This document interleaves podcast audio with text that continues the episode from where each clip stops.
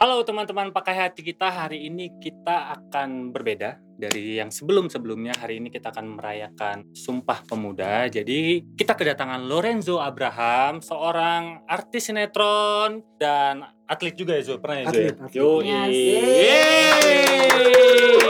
Hari ini kita bakalan lebih ke sesi curhat sih hari ini. Karena berhubungan dengan Sumpah Pemuda, kita karena masih muda-muda semuanya, kita nggak terlalu gimana-gimana, semua bisa sharing di sini pada edisi kali ini. Hari ini lebih ke sharing. Jadi, Zo, yes bro, sehat. Lagi sibuk apa sekarang? Sekarang lagi sibuk ada bisnis F&B, namanya Snack and Shake. Jadi aku sama Gino, sama beberapa temen aku. Gino ini Giorgino Abraham ya? Giorgino Abraham. Giorgino Abraham. Kita buka F&B bisnis, puji Tuhan udah mau jalan 1 tahun ntar Desember. F&B hotdog, jadi Snack and Shake. Snack and Shake. Di mana tuh Zo? Lokasinya Zo? Sekarang kita ada 3, jadi di. Udah tiga sekarang. Wow. Sekarang ada di Panglima Polim, itu yang pertama, outlet kita pertama, terus di Taman Ratu dan di Palmerah. Oke, Zo, lo sebenarnya sekarang passion lo itu di atlet kah? Atau di entrepreneur kah? Atau sinetron? Atau acting? Atau seni? Lebih ke bisnis? To be honest, kalau misalnya aku dari kecil ya. Kalau dari kecil tuh memang aku passionnya atlet. Sepak bola. Jadi bukan aku doang. Jadi memang aku sama Gino dulu. Kita memang cita-citanya jadi pemain sepak bola. Gitu. Jadi kita tinggal di Surabaya. Terus sempet pindah ke Australia. Terus balik ke Jakarta. Apa semua kita memang selalu ikut SSB, sekolah sepak bola. Dimanapun itu ya? Dimanapun itu. Soalnya kita benar-benar passion, cuman akhirnya Gino terjun ke dunia entertainment, and thank God dia udah menjadi Giorgino Abraham sekarang itu. Aku sempat masih mau coba main bola sih, jadi waktu itu aku... Kalau sempat syuting dulu ya itu ya? Sempat syuting dulu, juga. Jadi pas aku masih sekolah, pas SMA aku sempat main sebuah sinetron, satu project gitu, main. Setelah selesai sinetron, aku keluar. Ke Belanda. Belanda itu. 1 tahun, terus ke Spanyol. Belanda itu, sorry Jo, itu Ajax ya? Bukan, aku di Rotterdam. Di Rotterdamnya. Cuman bisa dibilang kelas amatur ya. Amatur gitu, belum yang liga profesional. Dari Belanda? Dari Belanda aku 1 tahun, terus aku decide coba ke Spanyol. Soalnya di situ lebih, aku masuk ke akademi bola. Valencia. Di kota Valencia. Itu benar-benar tiap hari aku bangun, tidur apa semua tuh benar-benar based on bola. Gitu. Dan memang aku maunya seperti itu, 24/7. Cuman pas pandemi tahun lalu Maret aku balik. Pandemi awal-awal. Langsung balik ke sini. Nah, terus sekarang gimana tuh sih? Lu enggak bisa balik ke sana atau gimana? Atau lu sudah memutuskan, karena gue kan dapat info bahwa lu udah mulai syuting lagi kemarin pilot ya, buat sinetron yang baru. Nah, berarti lu secara langsung udah tidak mau berkarir di dunia atlet lagi dong. Jadi pas aku balik itu, aku sempat mikir mungkin ya 1-2 bulan lah pandemi. Terus aku mau balik ke Valencia. Cuman ya waktu berjalan terus kan. Aku juga gak bisa stay on one spot. Jadi aku memang harus decide. Karena memang umur aku. Dan aku mau ya terus keep on doing. Akhirnya I decided enggak. Memang decisionnya susah buat aku. Cuman aku decide bola buat hobi. Dan akhirnya aku terjun ke dunia entertainment. Berarti entertainment dan bisnis lah ya? Yes. Oke. Nah, Zo, lu pernah di-compare gak sih sama abang lu? Ah, lu gak kayak Gino lu waktu acting lu. Waktu itu aku pernah, sebelum aku keluar ke Belanda, aku sempat 1 project sinetron sama Gino. Betul. Sempat kagok, karena kan aku udah mungkin 2 atau 3 tahun kan gak syuting. Aku lupa siapa, tapi kru gitu dia bilang, which is a good thing, aku ambilnya tuh positive way. Soalnya dia bilang, kan kakak kamu Gino, maksudnya dia lebih lama di dunia entertain. Kamu belajar lebih sama belajar Gino. Sama Gino gitu-gitu. Cuman kalau misalnya negatif sih, puji Tuhan sampai sekarang belum sih. Belum ya? Belum. Tapi kalau dari diri lo sendiri nih, balik lagi ke diri lo ya. Lo merasa berada di bawah bayang-bayangnya Gino? Kalau dari karir lo sebagai entertainer? Kalau menurut aku enggak ya. I don't feel that way karena walaupun Gino bisa dibilang lebih punya nama besar daripada aku, cuman kita punya karir sendiri-sendiri, beda-beda. Jalan masing-masing. Dan aku percaya apa yang aku punya di diri aku, belum tentu Gino ada. Dan sebaliknya. Dan jadi aku memang harus ambil yang take the positive side from Gino, aku ambil buat aku, dan Gino juga harus ambil positive side from me. Gitu sih. Tadi kan lo bilang kalau passion lo itu sebenarnya atlet ya, Zo ya. Gimana sih rasanya Zo? Gue kan sebenarnya atlet nih. Sekarang gue harus di depan kamera. Itu gimana sih lo mengikhlaskan passion lo itu gitu? Merelakan passion lo. Berarti kan lo kayak menahan sebenarnya kan, kayak menahan. Waduh, gue gimana ya? Gue balik ke Valencia juga lo bilang. Keinginan terbesarnya sebagai atlet. Iya, gue balik ke Valencia. Tadi lo bilang umur gue juga udah 24 tahun gitu loh. Itu gimana sih rasanya Zo? Sebetulnya susah sih. Aku sempet down karena kan ya seperti yang aku cerita tadi, memang passion aku dari kecil bola kan, bisa dibilang aku harusnya di Spanyol itu 10 bulan satu season bola, satu musim bola, cuman karena pandemi 7 bulan aku balik, dan aku balik itu bukan karena maunya aku, karena keadaan dan keadaan membuat lo harus balik gitu karena kan lo berarti udah kontrak kan 10 bulan dengan Valencia Soccer Academy itu kan sebenarnya kan? Iya, bisa dibilang gitu. Jadi kita atau lo sebagai warga negara asing lo diusir gitu lo, karena lo WNA lo diusir gitu? Enggak. Cuman memang kita udah kayak komit. Memang aku juga udah mau komit. Aku mau coba di Spanyol itu 10 bulan. 1 tahun itu. Dan aku mau benar-benar coba A sampai Z. Berarti maksudnya opportunity aku buat aku main bola di luar. Dan akhirnya ya itu. Karena keadaan aku jadi balik ke sini. Sebetulnya bukan kemauan aku, cuma karena keadaan itu harus sendiri sih. Terus sempat down ya? Sempat down. Itu yang ngebuat lo down kenapa? Down karena yang pasti tahu, satu yang membuat aku pikir berkali-kali buat mau coba main bola lagi itu karena faktor usia. Oke. Karena di sana, yang anak-anak di sana ya, mereka semua tuh lebih muda dan mereka sejak SMP, SD itu udah masuk SMA bola. Gitu. Dan sedangkan aku umur 20, 21 baru coba kesana. Gitu sih. Sorry Zo, itu waktu lo sedang melakukan itu ada gak sih kayak, gue ini udah tua ya ternyata ya. Jadi kayak keraguan kayak, apa gue lanjutin gak ya? Ada.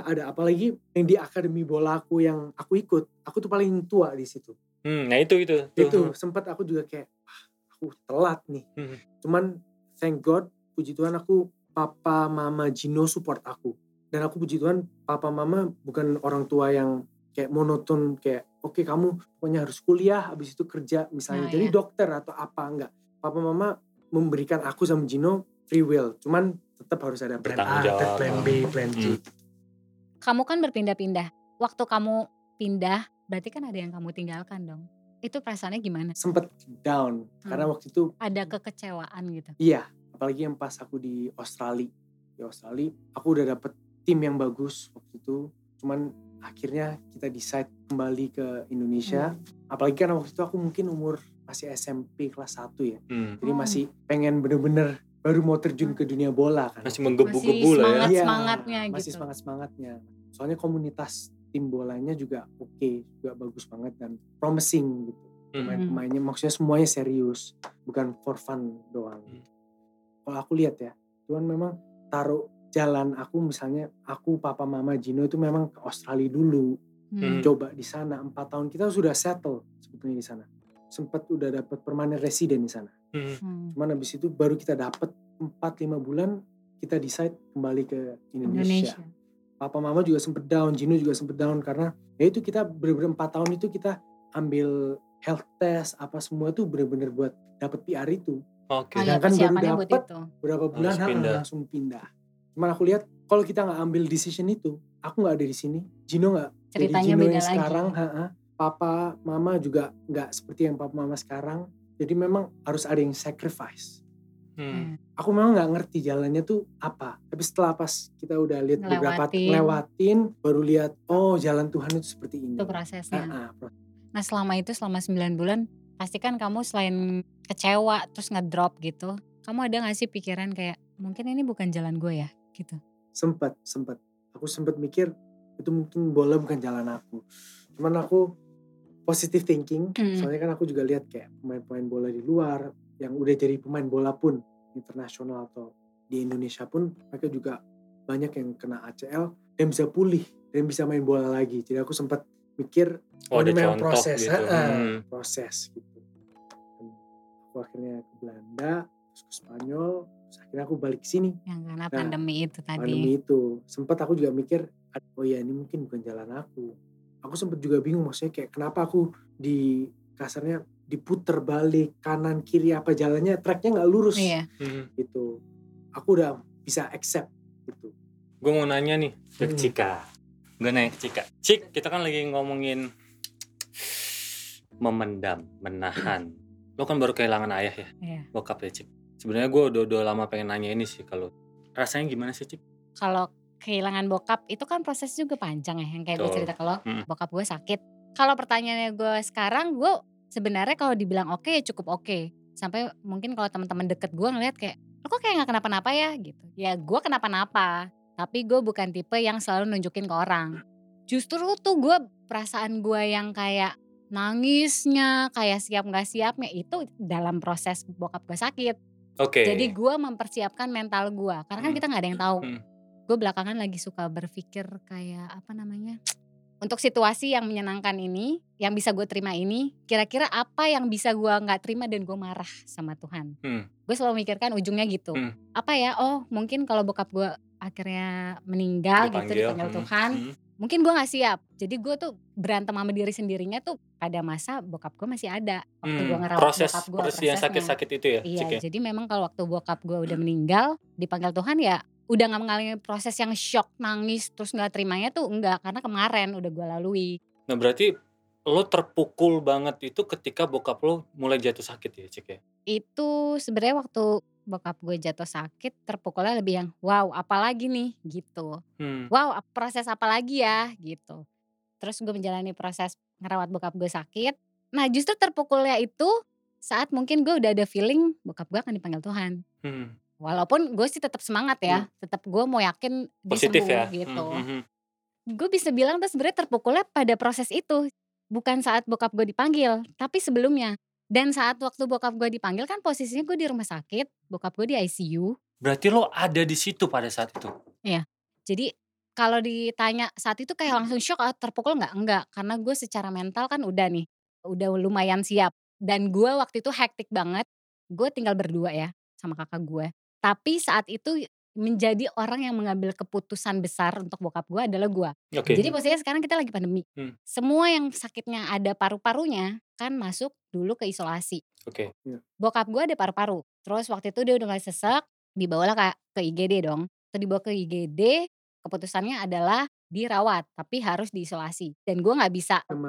Iya, dan tanggung jawab gue udah bukan sama diri gue sendiri, keluarga besar. Karena tante-tante gue udah bilang jangan dibawa ke rumah sakit gitu ya. Maksudnya kan ada yang, pasti ada yang pikirannya gitu. Kakak gue, dia punya pemikiran yang banyak hal lah, gak bisa dibawa pulang karena kan alatnya harus ada lah bla bla bla bla bla. Jadi dia menyerahkan ke gue, karena yang kekeh gak mau dirawat itu gue. Jadi saat itu karena gue udah sepikiran gue sehektik itu, ya udah gue langsung mikir ya emang udah jalannya. Ya emang udah jalannya Tuhan saat ini. Itu posisinya waktu gue mau berangkat ngambil tabung oksigen. Jadi gue mau berangkat, belum sempat naik mobil, ditelepon, ini papa udah drop nih. Balik, ya napasnya udah mulai di layar tuh udah mulai error tuh. Tulisan-tulisannya udah error. Terus perawatnya bilang, udah mbak kalau kayak gini doain aja gitu. Ya udah gitu. Nah, pertanyaan gue yang berikutnya, Cik, cukup gak sih menurut lo apa yang lo berikan ke papa? Sebenarnya di pikiran gue gini, kalau kita mau mikirin apa yang udah kita lakuin cukup atau enggak, gak akan ada cukupnya. Apalagi lo tahu lo sebenarnya sayang sama orang ini, terus menurut gue kalau mau mikirin cukup atau enggak buat diri sendiri aja rasanya gak cukup. Tapi sudah maksimal menurut lo? Iya, udah maksimal. Udah maksimal ya. Karena teman-teman gue yang lain ya, Cik ya, kayak kehilangan gitu, mereka pasti setelahnya itu pasti akan ngomong, apa kalau gue ngebuat A, situasinya akan berbeda. Itu pasti. Hasilnya akan berbeda, papa mungkin masih ada sekarang gitu loh. Jadi hal-hal yang seperti itu sebenarnya itu memendam ya namanya. Jadi buat gue sebenarnya kalau ngomongin kayak cukup, harusnya kalau gini skenario-nya kayak gini ya, kalau bokap gue bisa kayak gini, ya gak akan ada habisnya. Lo gak bakal bisa nerima dan healing jadinya. Mungkin pemikirannya bisa diputar, ya emang ini cara Tuhan. Cara Tuhan aja. Karena kalau lu kayak gitu pasti akan ada yang disalahin. Entah diri lo sendiri atau siapalah orang di sekitar lo yang ikut ngambil keputusan. Tapi lo sempat menemukan diri lo di fase itu gak? Iya. Nyalain diri ya? Sebenarnya mungkin sebagai anak, apalagi ke orang tua nih. Kalau menurut gue nih, sebagai anak pasti lo mau ngasih yang terbaik buat orang tua lo. Dan walaupun nyokap lo bilang, gue udah cukup bangga sampai ngucap. Iya. Pasti kita akan ada ngerasa kurangnya. Jadi kita kayak berkompetisi gitu dengan diri kita sendiri. Iya sebenarnya gitu. Itu yang lebih ini. Gue pengalaman gue sebagai anak yang paling tua ya. Gue juga terkadang gue yang paling tua nih, gue punya adik, gue punya orang tua. Tanggung jawabnya gede gitu ya. Iya, tanggung jawab dan pembuktian diri sendiri itu loh. Iya. Bukan menyombongkan ya, membuktikan bahwa gue udah umur segini, gue harus mampu. Sebenarnya ini bukan transaksional sih, tapi kan kita sebagai anak juga pengen mengembalikan apa yang orang tua kita udah sempat berikan. Gitu loh, kayak ya masa sih gue udah ngasih yang terbaik tapi outcome-nya belum sesuai dengan keinginan gue. Itu loh yang buat gue terkadang stres kayak, wah ini maunya apa ya? Makanya gue tadi nanya ke lo pernah marah gak sama Tuhan, ngamuk gak sama Tuhan? Kalau gue sering. Sampai sekarang? Sampai sekarang. Sekarang juga udah lumayan enakan, tapi dulu itu udahlah lu turun deh, lu main sama gue lah gitu. Lu kayak gue dipecandain gitu loh, gue udah berusaha maksimal gitu kan, tapi jalannya diputar-putar. Iya kayak capek gitu. Gue bukan Tuhan yang bisa yang unlimited power gitu kan. Ya kita manusia, gue ciptaan lu, tapi kenapa lu treatmentnya ke gue itu seperti ini? Hal yang kayak gitu yang membuat kita terkadang kecewa, terkadang memendam. Kadang nyokap nelpon, bokap nelpon, video call, gimana hari ini, kerjaan gimana, itu ngebuat gue beban sebenarnya. Gue sempat di tahap nelpon nyokap, gue harus melakukan sesuatu. Jadi waktu ditanya ada jawabannya. Iya, gitu. jadi gitu. Iya mah di rumah kayak gitu kan, gue merasakan kalau nyokap gue itu panik, kayak nyokap gue itu khawatir, anak gue aman gak ya di sana gitu loh. Pikiran gitu. Iya, jadi gue untuk meminimalisir hal seperti itu kayak gue, emang lagi di gym. Jadi gue nyari-nyari gitu bro, gue sempat di tahap kegiatan. Bahkan udah makan aja itu gue menangkap frekuensi bahwa nyokap gue khawatir. Itu loh, kan kita kan udah di level yang udah makan, belum mah. Udah bukan gitu lagi. Udah nggak kayak gitu lagi dong kan, kita udah beda lah fase yang harus kita alamin gitu. Jadi ya berat sih. Dulu lo sempat cerita sama gue, lo nggak salah bokap ya, pemain bola. Betul, atlet. Lo nggak, maksudnya nggak dituntut dari bokap atau nyokap. Nah sebenarnya tipe orang tua kita sama Zo. Okay. Jadi bahkan gue sempat serius di basket. Terus sempat serius di basket, gue lumayan tinggi kan orangnya juga. Terus teman-teman papa ini pada ngumpul yang secara notabene atlet, mantan atlet semua. Nama bokap gue kan Iwan kan, Wan gimana ini anak lo kok jadinya main basket? Ya nggak apa-apa, dia happy-nya main basket. Gue juga dulu kalau happy-nya main basket, gue main basket bukan main bola. Yeah, dikasih free will tapi ya balik lagi bertanggung jawab itu. Bener. Gitu loh. Ketika gue disuruh memilih atlet atau edukasi, gue memilih edukasi pada saat itu dan gue tidak kecewakan pilihan gue yang itu sih sebenarnya gitu loh.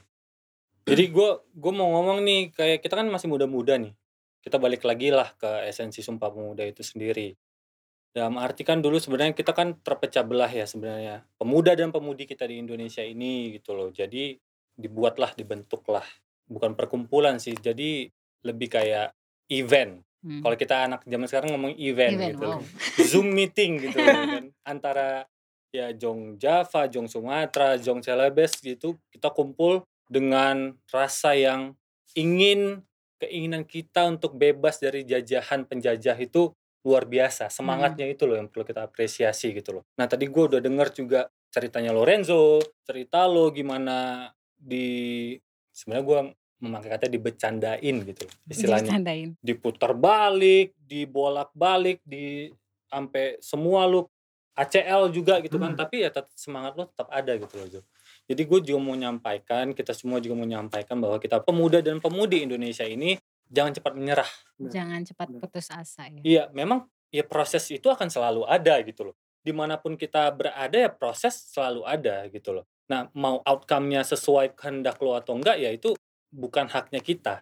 Itu haknya veto yang bukan kita miliki. Itu hak veto ya kan, benar kan kayak ya lo sudah berusaha maksimal, ya semua orang juga sudah berusaha maksimal gitu. Setiap orang yang sudah berusaha maksimal terus mendapatkan keinginan sesuai mereka ya bisa hancur negara ini gitu kan. Ya memang ya keadilan itu kan bukan sama rata sebenarnya. Menurut gua keadilan itu bukan sama rata. Jadi ketika menurut lo harus mendapatkan A, orang lain harus mendapatkan B, itu udah gak adil gitu kan. Jadi biarlah kita tetap bersemangat, kita tetap semangat melakukan yang terbaik.